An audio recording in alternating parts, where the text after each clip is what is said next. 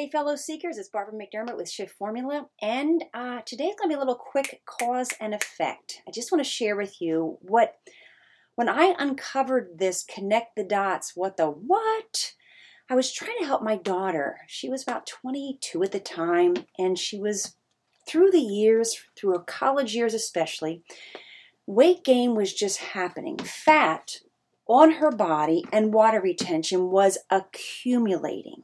It was accumulating.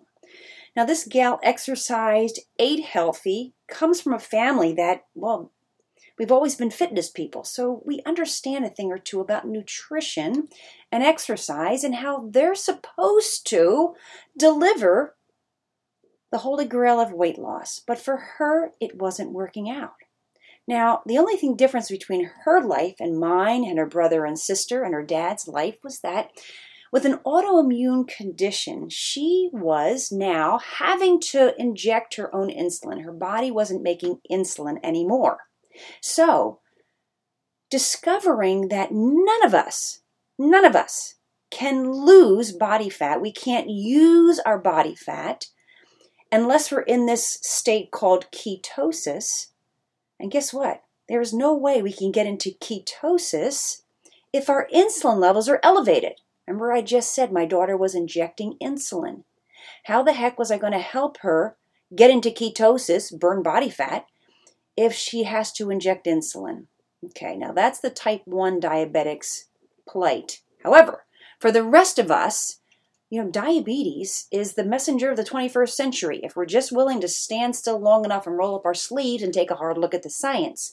So let's look at this just this connect the dots and see if it doesn't help us to pinpoint perhaps our problem. Okay?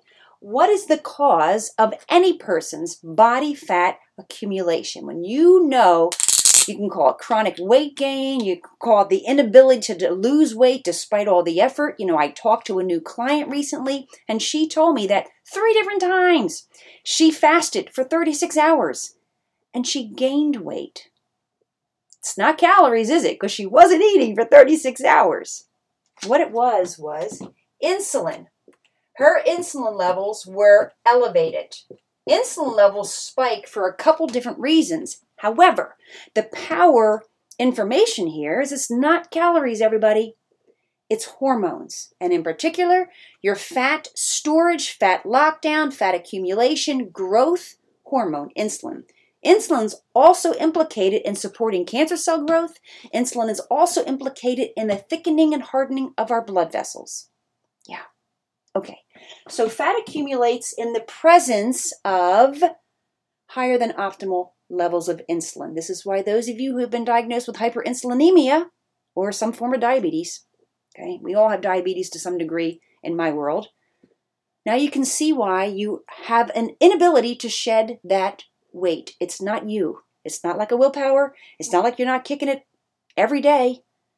It's that we have to get this down. Say fat accumulates because of the hormone insulin. Okay. Now, next, as our citizen scientists would think, so okay, so what is it that makes insulin release in our body and too much? Well, you all know that when we're stressed out, someone says, Oh my gosh, my cortisol's through the roof we kind of just know that when we're stressed, we have a stress hormone release, right? When we're dancing with our favorite tunes and our friends, right? We say, oh, my door- endorphins are up. Where's a chemical release in response to a body phenomenon? Well, what's the body phenomenon that makes insulin release? Anybody out there want to raise your hand? I know you know the answer. It's your sugar. I sometimes like to in call your blood. it BS. Or we call right? it blood sugar. because the world oftentimes really misreads blood sugar. It's the sugar in our blood.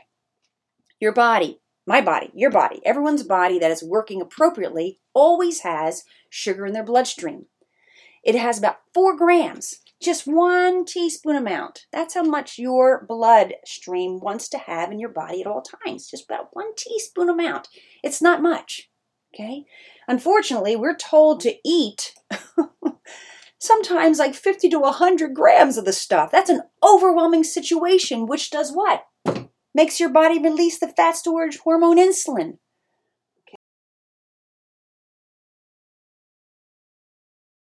Okay, remember blood sugar is just glucose in your bloodstream That's cancer cells' preferred fuel at the ready. Let me suck it up. Insulin makes sure that angiogenesis happens for those cancer cells and they grow more blood supply like tentacles so they can suck up more of the damn sugar from our blood. Okay, so fat accumulates because of insulin. Insulin is elevated because of blood sugar. Where does the blood sugar come from? Well, when it comes to the foods we eat, categorically, it comes from the carbohydrate. Because carbohydrate, hydrogen, breaks down to glucose, whether it's complex, whether it's simple, whether it's whole, whether it's real, whether it's moral, whether it's blessed, whether it's ancient, whether it's uh, Photoshop worthy on the Instagram post. Okay, even vegetarians and vegans struggle with this because they have a carbohydrate lopsided diet. So they're going to have a lot of blood sugar going on with a lot of insulin release. And amen, there's the fat accumulation. Have we ever seen a vegetarian, lovely person struggling? I met this one woman recently down here on the beach, and she struggles. I'm, I'm talking struggles with body weight. And we sat next to each other at an event and I ordered my lunch and she ordered her lunch and she looked at me and she says, I don't eat anything with eyes. And inside my brain said, Yeah, obviously you don't. Because this woman has this going on big time and she has no idea the connecting of the dots. But here's the crazy thing we think that it's just the carbohydrate and protein also. When we t- consume more protein than our body needs for repair and fortification at the time, your body converts it to glucose. Okay, so it can also act like a carbohydrate. Have you ever heard someone say that protein is a conditional carb? That's confusing, isn't it? But what they're saying is that it can behave just as a carbohydrate would behave in your body because protein, gluconeogenesis, can be converted to glucose. You mean protein becomes blood sugar? Yeah, unfortunately, protein also becomes blood sugar. Sounds like we're up a creek, but I'm telling you, we're not. Your body can handle way more than it sounds. But here's the thing remember, I just said protein can be converted to glucose? Well, carbohydrate as a food category is actually, you ready? It's non essential. Protein is essential. Your body can't make amino acids all by itself. You got to eat them. Fat is an essential macronutrient. Your body cannot create all the fatty acids it needs to fortify and to survive. Your brain is 60% fat. Proteins hold together your entire body.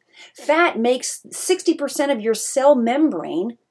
But carbohydrate is only fuel, it's only used for fuel. Okay?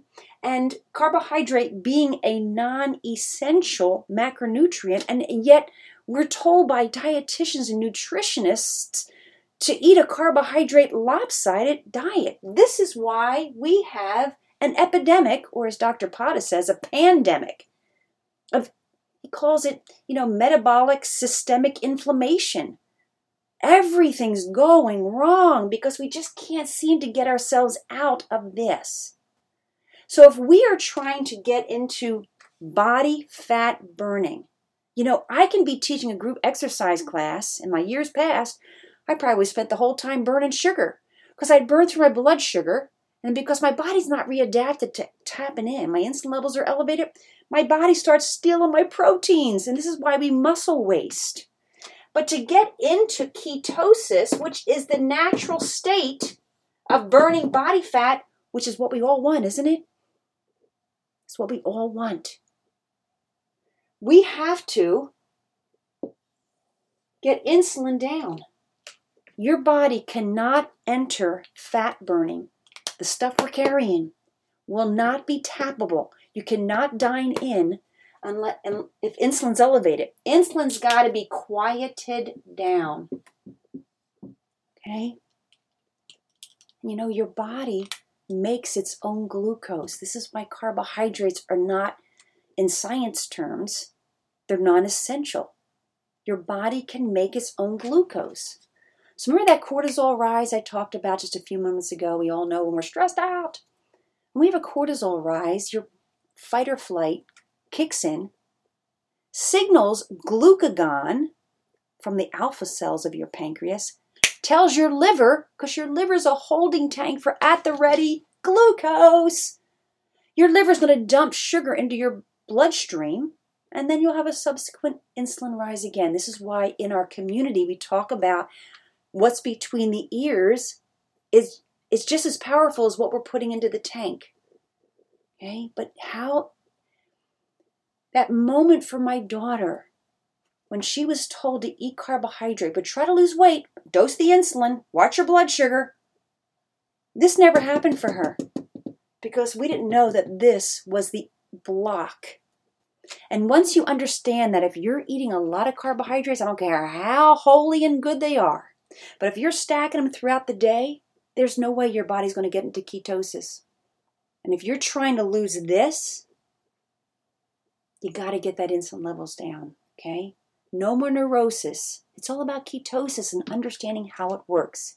And it's not even about not eating carbohydrates, it's about strategically eating carbohydrates and strategically allowing enough fat that when your body starts dining in on its own stored fat, you enjoy hours where you literally forget to eat. Your energy needs are met because you're working on the tank that you're carrying. You know, we were created by a divine being who knew how to make things work. We actually carry our fuel on our body. However, because we've been told to eat a carbohydrate lopsided diet, we haven't been able, because of the hormone insulin, to tap in to that power fuel we've been carrying. Once you're into fat burning mode, you're going to go and ride your bike for a couple hours, right, Beth? I mean, we went for a hike. Like, how long did we hike? Hiking on body fat, biking on body fat, daily work on body fat, creative thinking, production, problem solving.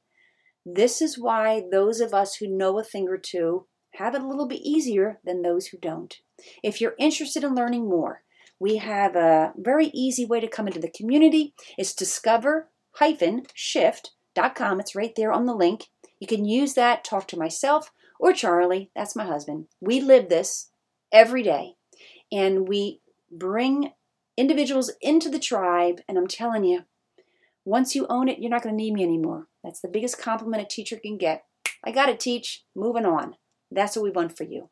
Thanks for stopping by and keep calm and shift on. I'll see you next time.